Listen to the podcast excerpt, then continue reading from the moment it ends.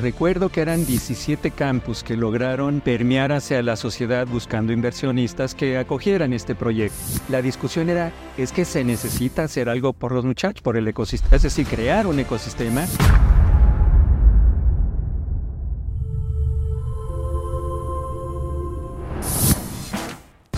Cuando nos encontramos frente a una empresa exitosa, a veces no logramos apreciar el arduo camino que recorrió para llegar a donde está.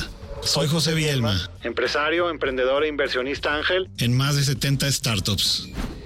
Te invito a sumergirte en las emocionantes historias que se esconden detrás de los emprendedores que hicieron realidad sus sueños o que fallaron en el intento. En cada episodio exploraremos los desafíos, estrategias y sacrificios que atravesaron para convertir sus sueños en realidad y buscaré exponer historias que no han sido contadas. Cada historia es un relato inspirador que te ayudará a capitalizar tus propios sueños y objetivos. Bienvenidos a este espacio, donde las historias de éxito emprendedor cobran vida y se comparten con pasión. Crónicas del Capital. Ignacio, muchas gracias por acompañarme en el podcast, en este especial que quiero grabar para Navidad, aunque no tiene nada de tema navideño, pero es un especial que quiero hacer sobre el desarrollo del ecosistema de emprendimiento de tecnología en Guadalajara. Creo que tú has sido desde un inicio, junto con otras personas de las que algunas vamos a mencionar, incluyendo Jaime Reyes, que en paz descanse, uno de los, digamos, pioneros, ¿no?, de la inversión en empresas de alto riesgo y de tecnología principalmente. Te agradezco que compartas tu tiempo y que hayas aceptado esta invitación. Me gustaría que platicáramos de cómo iniciaste tú junto con tus, no sé si eran tus amigos o tus colegas, en este emocionante mundo de la inversión, ¿no? Exacto. Y que nos platiques un poco de Gain y de cómo nació. Con mucho gusto, mira. Y te agradezco a ti esta iniciativa porque es muy necesaria implementar, llevarla, el espíritu a la comunidad y a los muchachos emprendedores, ¿verdad? Sí, a mí me interesa como que quede registro un poco de esta historia. Como que esta historia algunos las conocen, pero como que se queda ahí en el aire, como que de forma anecdótica. Pero no he visto yo a alguien que haya documentado, digamos, un poco cómo inició el ecosistema en Guadalajara, ¿no? Yo creo que Gain fue, pues, el primer grupo tipo fondo que empezó a invertir en emprendedores, aún cuando no había otros fondos de capital de riesgo, no había muchas empresas de tecnología. Digamos que ahí sí fueron pioneros, ¿no? En efecto.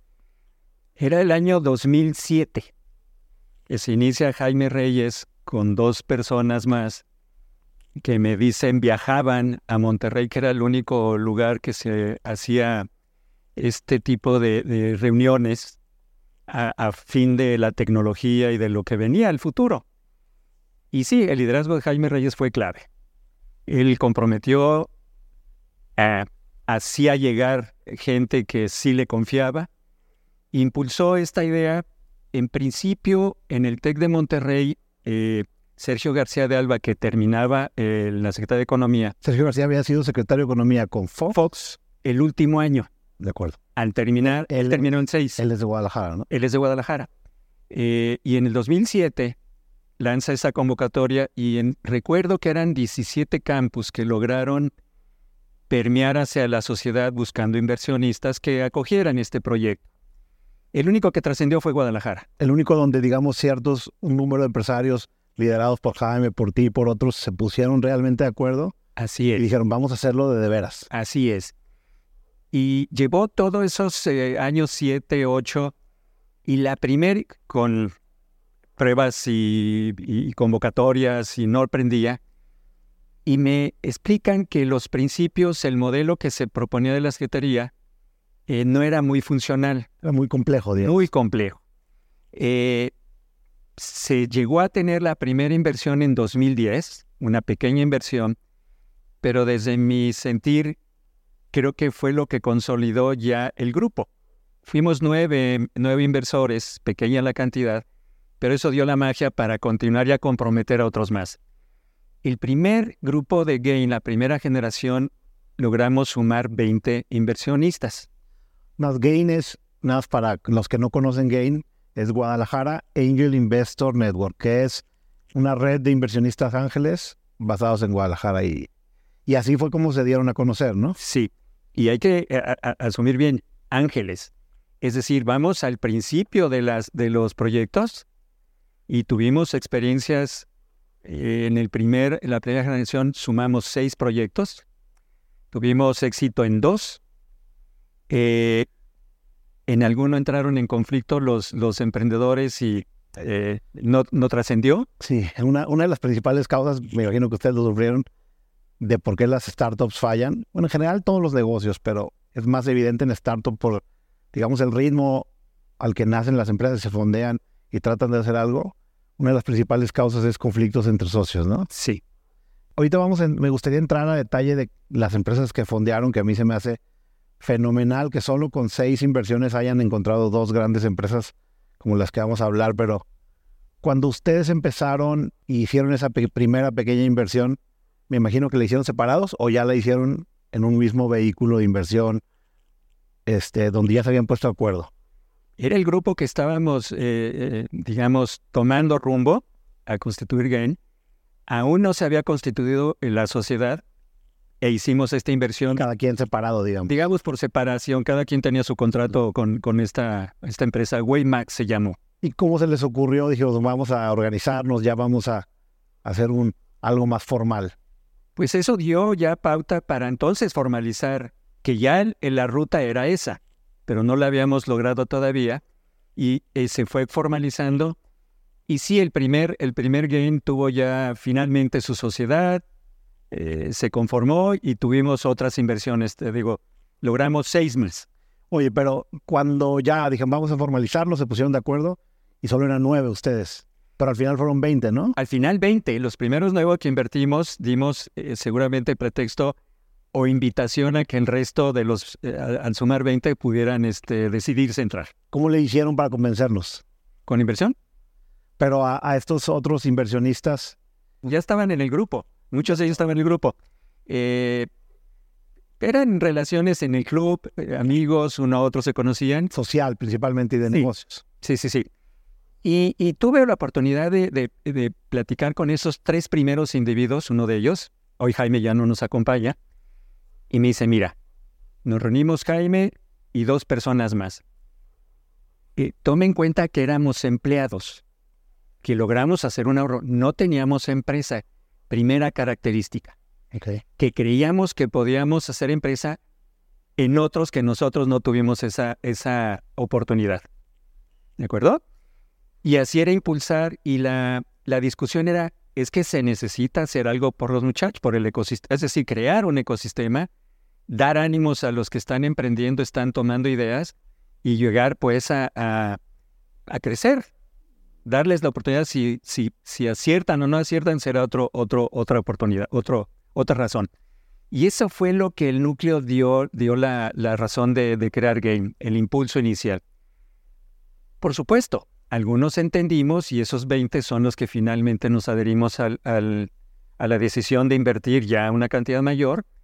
Y sí, tuvimos, José, uno de los pitch que recibimos, no estaba yo presente en ese primer coro, fue Cabify. Cuando estaba empezando, está buenísimo. Cabify vino a Gain. Antes, bueno, en ese tiempo ya existía Uber. Pero apenas está empezando en San Francisco, ¿no? Es que también estaba empezando, no sé, un par de años. A la 2003, digamos. Sí, claro. Y Cabify vino y presentó a Gain su proyecto. ¿Y lo rechazaron? Se rechazó, no la tomamos. Quizás ahora al tiempo dices, ¿por qué no? Pero bueno, son las experiencias. Pero un poco lo más difícil de ser un inversionista, ángel, sobre todo, es la selección de los proyectos en los cuales decides comprometerte, ¿no? Sí.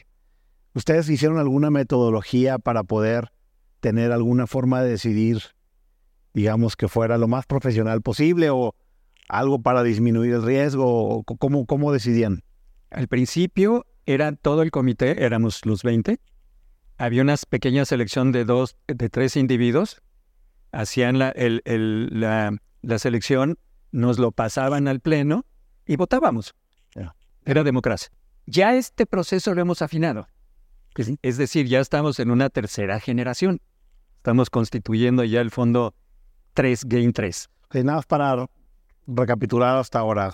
Se juntaron 20 empresarios, 20, digamos, ejecutivos de empresa que tenían cierto éxito patrimonial. Sí. Pulearon recursos, juntaron recursos, dijeron vamos a invertir en un determinado número de empresas para hacer un portafolio y le apostamos a que estas empresas crezcan y, digamos, tengamos como resultado multiplicar nuestro dinero X número de veces, ¿no? Sí, sí.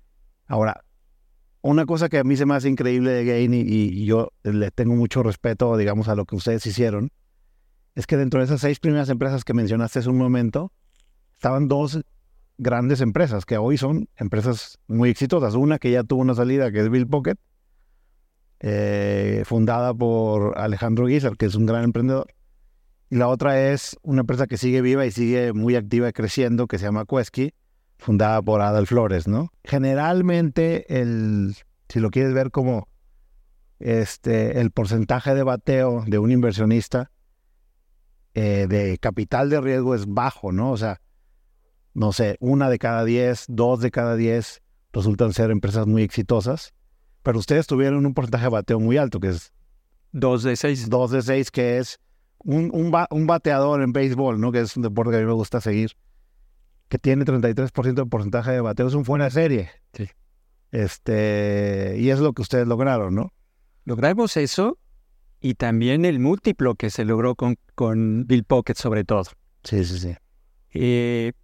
Yo creo que todos teníamos la impresión o si no la intención, sí el sentimiento de que no iba a fructificar nuestra inversión. ¿Lo hacían a pesar de que pensaban? Sabíamos que estábamos al principio y que íbamos a crear algo que ojalá y se diera. Pero que era la probabilidad era baja. Exacto. Fue un proceso de aprendizaje, inclusive para la segunda versión hubo quien dijo, no, esto es demasiado arriesgoso para mí. Fuimos 20 los que se consolidaron, pero más los convocados. Muchos decidieron no, porque el rango de inversión era pequeño quizás. Ellos estaban... hay mercados clásicos, inversiones en bien raíz, es decir... El mercado de valores o... Romper esos esquemas, esto es raro totalmente. Es que ese tema que tocas ahorita, ese es el tema, porque la mayor parte de las personas que han logrado construir un patrimonio en países como México... Una vez que tienen patrimonio, deciden invertirlo de forma más o menos segura y de bajo riesgo, ¿no? Compran CETES, compran inmuebles, algunos que son los más arriesgados invierten en la bolsa de valores, pero en general, digamos que la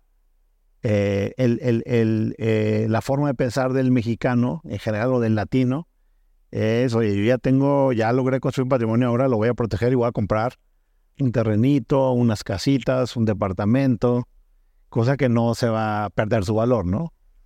Pero ustedes decidieron hacer lo más arriesgado que hay, que es invertir en los mercados privados. Y en Ángel. Cuando las empresas están empezando en la etapa más temprana. Una de las inversiones que tuvimos, que entonces se llamaba Retweety, Bossfix. A los 2 meses de que habíamos invertido, llegan a nosotros, nos presentan que ya habían obtenido una venta de $1,000. Nos volteamos a ver todos, dijimos, a ver, ¿qué no invertimos en algo que ya esté generando ingresos? Pues no, nos dimos cuenta que no. A ese grado el aprendizaje que estuvimos dándonos. Sí, cuando inviertes como Ángel, es muy probable o posible que te encuentras con empresas que apenas están comenzando. Sí, sí. Y que muchas veces no tienen ingresos. Algunas veces todavía no tienen un producto construido. Y aún así el ángel inversionista decide invertir, ¿no?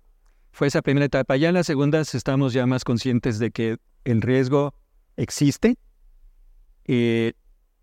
Seguir con esta mística de ojalá y prenda. Tenemos que hacer algo por el ecosistema. Y otra, por lo menos yo sí lo tengo muy grabado. Bueno, me ha ido bien, tampoco soy un exitoso, pero pues tengo que dar un poco, ¿no? Una cosa que a mí se me hace padre aparte de Gain es que, como tú mencionas, fue una un fondo, digamos, un pool, y después hicieron otro pool y ahora van por el tercero, ¿no? Sí. Ahora, de cuando empezaron, que no había nada, a hoy, pues ya ha cambiado mucho el ecosistema, ¿no? Enorme, sí, claro. ¿Cómo ves tú cómo ves el futuro de Gain? O sea, la idea de ustedes es, vamos a seguir hacia adelante, vamos a seguir impulsando. ¿Era muy enfocado en Guadalajara? En efecto. Sí, sí, sí. ¿Y ahora? Latinoamérica. Esta nueva generación estamos proyectando tener inversiones y startups latinoamericanos, Chile, Latinoamérica. Estamos buscando eso y creo que estamos logrando inversionistas extranjeros. Okay. Creo que el éxito va a estar sobre todo mostrado si logramos cautivar mujeres que inviertan y jóvenes. Ahí es donde está, creo que, la medida ahora para trascender. Por ejemplo, yo en el club veo muchos muchachos que se ve que tienen mucho dinero, a diferencia de cuando yo estaba muchacho. Claro. Hoy hay muchos recursos en manos de jóvenes que seguramente tienen o requieren de la autoridad de su papá, y no ves certeza a su papá por dejarlos a invertir. Y creo que Gain ya es un vehículo que te ofrece certidumbre. Pierde, gana. Claro. Pero no hay al interior un mal juego. Entonces ya hay reglas claras, esta experiencia nos ha puesto en un lugar, creo que muy atractivo al respecto. Y de nuevos muchachos, yo lo comparo, ¿qué me cuesta irme a capacitar a IPADE? Y sí es el mundo real. Claro. Esa es una invitación. Se va a... otro tema que que hemos logrado ya constituir como algo formal, los socios van tomando uno o dos proyectos que los coachean, se invitan, son miembros del consejo y vamos dando pues nuestro expertise a los muchachos, ¿verdad? Sí, claro. Y aparte, como hay muchos emprendedores, digo, obviamente no vamos a mencionar todos los nombres porque seguramente ellos no querrían, pero hay muchos empresarios exitosos dentro de Gain, que no solo contribuyen con dinero, sino también con su experiencia, digamos, con sus conocimientos, con los errores que ellos cometieron y que le ayudan a los nuevos emprendedores, digamos, a no cometerlos. Entonces se ha convertido como en un grupo que ya no nada más da dinero, sino da dinero y agrega valor a los emprendedores, ¿no? Le llamamos dinero inteligente, es decir, abrimos camino, algunas relaciones hacen la oportunidad del proyecto de tenga una viabilidad en el mercado. Estamos cerca de ellos. Ten cuidado porque esto, en un proyecto ahorita se falleció uno de los muchachos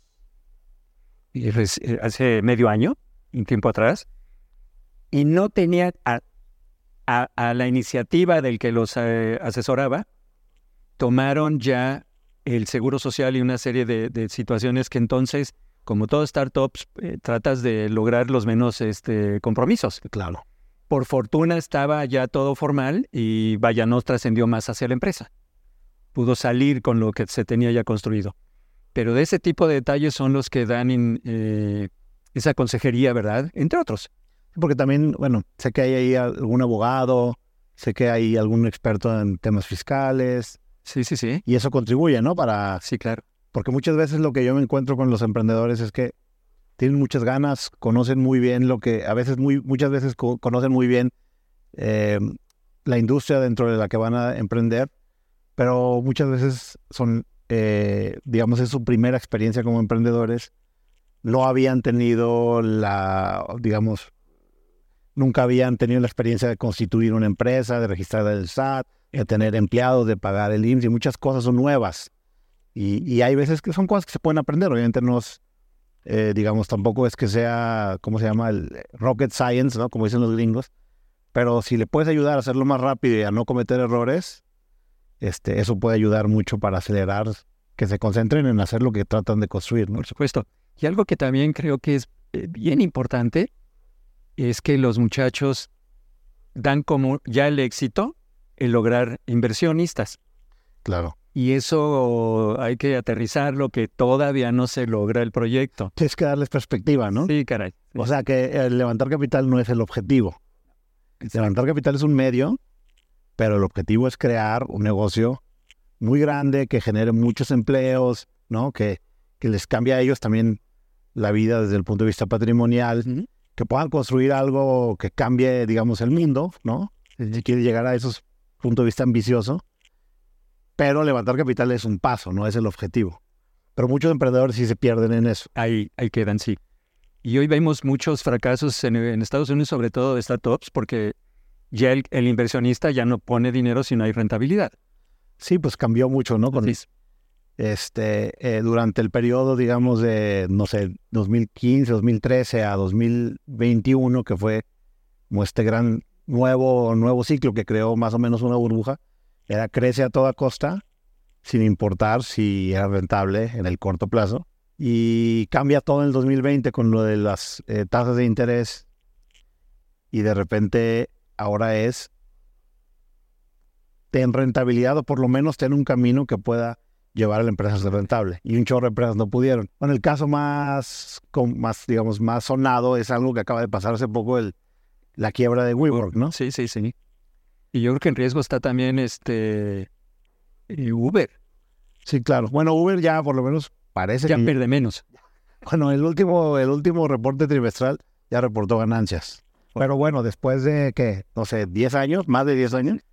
Pero efectivamente, o sea, hoy si un emprendedor quiere crear una startup de tecnología, tiene que pensar que sí tiene que haber un camino a la rentabilidad, ¿no? Sí, caray. Y no nada más va a haber inversionistas que estén fondeando las pérdidas como si fuera un pozo sin fondo. Y es cierto, un proyecto requiere de tiempo, poco deben ser muchos años, pero tiene y recursos para llegar a un nivel. Y es ahí donde el inversionista se vuelve clave. Ayudar con fondos, en varios proyectos hemos invertido o sostenido la inversión, uno para no diluirnos, pero otro porque no hay otra oportunidad y nos compromete a nosotros seguir el proceso de inversión. Ese primer fondo que hicieron donde estaban Kueski y Bill Pocket, ¿empezaron en 2010? En 2010 fue la primera inversión que hicimos. ¿Y la última? ¿Qué hicimos? 2000, tal vez 14. Ya, o sea, tardaron como 4 años más o menos. Sí, no fue de inmediato, sí. ¿Y el segundo que hicieron también se tardaron más o menos 4 años? Yo, si no mal recuerdo, ejecutamos casi toda la inversión en 2022 acaso. Y eventualmente la salida de Bill Pocket fue el año pasado, en 2022. O sea, el 21 hablando... nosotros. Ah, el 21, 21 es toda la razón. Sí. Estás hablando de que fueron casi, ¿qué? 9 años. Sí, aunque Bill Pocket fue de los últimos. Nosotros tuvimos una primera salida, que la tomamos, y el múltiplo fue interesante. Y el razonamiento en el grupo es, bueno, es decir, el exceso de ambición puede hacernos fracasar. Claro. Ya logramos una escala, pero también cumplimos ya con el objetivo del club, que es, Ángel, ponerlo en la mira de otros. Si hubiéramos esperado 10 meses, el múltiplo hubiera sido gigantesco. Pero no, a nadie tiene la bola de cristal. No. Entonces, a veces cuando tienes una oportunidad, dicen por ahí en el lenguaje popular que cuando te compran, venden, ¿no? Sí. Porque pues a lo mejor no sabes cuándo vas a poder... Y habíamos cumplido ya el objetivo. Esa misión se había cumplido. Sí, pero otra cosa, y es importante esto que mencionas porque a lo que trataba de llegar es que te tardas 8, 9, 10 años en salir y esa es la realidad, digamos. Sí. Cuando inviertes como Ángel, esa es la realidad. No es de que vas a salir en 2 años o en 1 año o en 3 años. Y la otra es que pues tú no depende de ti. O sea, aunque quisieras vender en el año 2... en el año 3 o en el año 4 no se puede, porque no hay comprador. La gente quiere comprar acciones en este tipo de empresas cuando ya son exitosas, no cuando están empezando, ¿no? Ese es el mérito de ser un ángel inversionista. Y cuando te va bien, es gigante. Te paga, ¿no? Ese riesgo que tomas, te lo paga, digamos, el tiempo y el éxito de una de estas empresas en múltiplos de lo que tú invertiste. Pero yo imagino que ya con el primero, 4 años, tiene su éxito. El segundo, ahorita hasta me imagino que está en su etapa de maduración. Y eventualmente es posible, o ojalá, y yo creo que seguramente sí, va a haber ahí algunas empresas que les vaya muy bien en, no sé, en el 25, 26 o 27. Sí. Y ahorita lo que están haciendo ¿Cuándo empezaron a invertirlo? La tercera apenas estamos juntando las inversiones. Entonces ponle tú que lo empieces a invertir este año o el siguiente. El siguiente seguramente. Y va a tomar otros 3 o 4 años. Perfecto. Y entonces va a estar madurando en el 2032, 2033. Y eso es normal, ¿no? Sí. Ahora, lo bueno para, me imagino que sus socios es que, como ustedes ya tuvieron éxito en uno, ya es más fácil tomar una decisión, ¿no? Sí, y cada vez es más claro cuál es el objeto de inversión. Es decir, el startup que vamos a invertir. Tenemos más feeling para el tema del equipo. Es valioso los emprendedores. Y quizás pongamos ahora una regla de que si haya ingresos, que tengan ya tracción.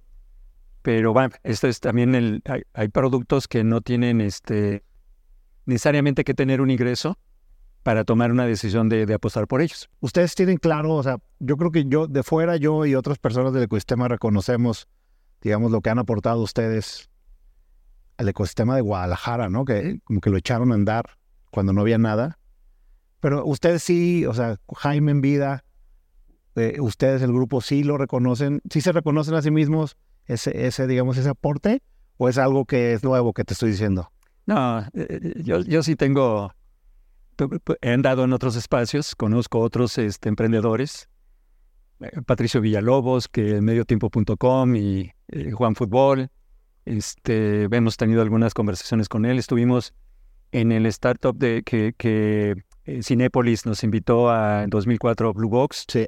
De manera que de alguna manera el ecosistema de emprendimiento, ya no de inversionista, de emprendimiento, es muy común socializar en el país.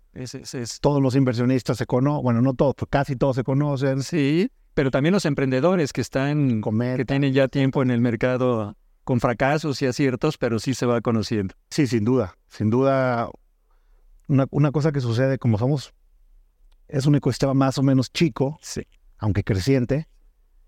Todo el mundo más o menos casi todo el mundo se conoce, los emprendedores entre sí hablan, los inversionistas entre sí hablan, emprendedores con inversionistas hablan. El mundo es pequeño. El mundo es pequeño, por eso también es bien importante cómo te comportes, digamos, en el ecosistema, ¿no? Cuando el ecosistema empezó, cosa que no fue el caso de ustedes, pero cuando el ecosistema empezó era más fácil salirte con la tuya si eres un mal actor. Hoy es muy difícil, o sea, si empiezas a hacer cosas como abusivas o maltratas a los emprendedores o se corre la voz así, ¿no? Sí. Oye, Ignacio, hay una cosa que de tu historial como empresario, emprendedor, tú trajiste Showbiz Pizza a Guadalajara, ¿no? Showbiz Pizza, para el que no lo conoce, para los más jóvenes, pero fue como una institución para toda la gente de mi generación, todos los chavos, de los niños de mi generación, pasamos ahí, hicimos fiestas, fuimos a fiestas, nos llevaban nuestros papás el fin de semana a comer pizza, a jugar, a ver los shows de animatronics. ¿Nos puedes contar un poco de esto? Por supuesto. A mí me correspondió abrir Showbiz Pizza, constituirlo aquí. Mi cuñado era el propietario de la franquicia. Y el primero que hicimos en México fue el de Guadalajara. Corría el año de 1985, después del terremoto. Iniciamos en diciembre la apertura. Y sí, fue todo un impacto que trascendió generaciones aquí en Guadalajara. Y me imagino que fue un éxito inmediato, o sea, en cuanto lo abrieron. Y logramos nosotros los primeros lugares de la franquicia, eran cerca de 300 locales en Estados Unidos y el primero fuera de los Estados Unidos. Okay. Y venían los americanos, la verdad es que yo no sabía nada de restaurantes, menos de electrónica y más cosas de este tipo. Y estábamos en el ranking de los, hasta logramos cubrir el primer lugar varias semanas.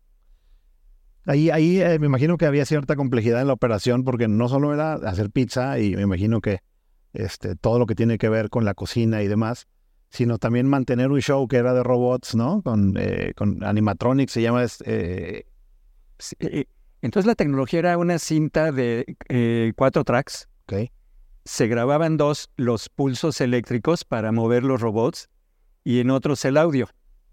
Era como una cinta, corría en una grabación de cassette, de carrete, y se producía pues todo el movimiento, las luces, todo el escenario, todo el show. Era un escenario de, recuerdo, 18 metros. Teníamos 13 distintas personajes, Billy Bob, Fats, Mitz y... En fin, eran interesantes. Y era un musical, ¿no? Sí, era musical, era una orquesta. En algún momento un señor que llevó a sus nietos le pidió a una de las señoritas que atendía el lugar que le reconociera a las personas que estaban dentro de los robots, que hacían su trabajo muy bien. Un señor ya mayor. Como si fueran botargas. Exacto. Dice, lo hacen excelente su trabajo, felicítenlos. Y muchas anécdotas subimos. Y también tenías la complejidad adicional de operar las máquinas tragamonedas, ¿no? Sí. Las maquinitas, ya. Sí, sí, sí. Donde los niños jugaban videojuegos, pues. Que también tenía, me imagino, su complejidad. Por supuesto, por supuesto. Y el tema de la alberca de pelotas que creó fama entonces... Fue la primera que hubo en México, yo creo. Pero limpiarla, los niños hacían pipí, era todo un caso. No había electrónica, no había más, pero era muy complejo mantener esa alberca de pelotas funcionando. ¿Y el resto de los restaurantes también lo operaban ustedes o ya eran otros empresarios? Otros empresarios en cada ciudad, Morelia, muchas en Monterrey, muchas se constituyeron. Sí, pero era Guadalajara el que tuvimos nosotros. El primero que abrió y el último que cerró. Una cosa interesante de ese modelo de restaurantes es que el fundador de Atari, que era una empresa de tecnología de los 80s o sí, mediados de los 80s, fue el que fundó o terminó fundando Chuck E. Cheese, sí, que era un modelo muy parecido al de Showbiz Pizza o el mismo modelo de Showbiz Pizza. Y al final tuvieron un origen similar, ¿no? Chuck E. Cheese y Showbiz. Y en realidad en una mesa de un restaurante se decía, en bocetos hicieron 2, 3 amigos este diseño de negocio. Cada quien hizo el suyo. Showbiz Pizza era uno y Chuck E. Cheese el otro. Y terminaron demandándose hasta que uno le compró al otro y ya terminaron esa discusión. Y se asimiló a ambas franquicias. Hoy trasciende Chuck E. Cheese, pero porque Showbiz Pizza era más complejo, más caro operar ese negocio. A todo. Y hay que advertir, debo de advertir lo siguiente. Entonces se fijaron Burger King, McDonald's, Domino's Pizza, y fue como llegaron a México viendo nosotros nuestro éxito. Sí. Oye, pues Ignacio, estoy muy, muy contento de que me hayas acompañado. Para mí era importante, y seguramente hay otros miles de temas que no tocamos, pero para mí era muy importante poder platicar contigo sobre la iniciativa de Gain. No sé si tú quieras compartir algo más que a lo mejor lo traías y querías compartirlo.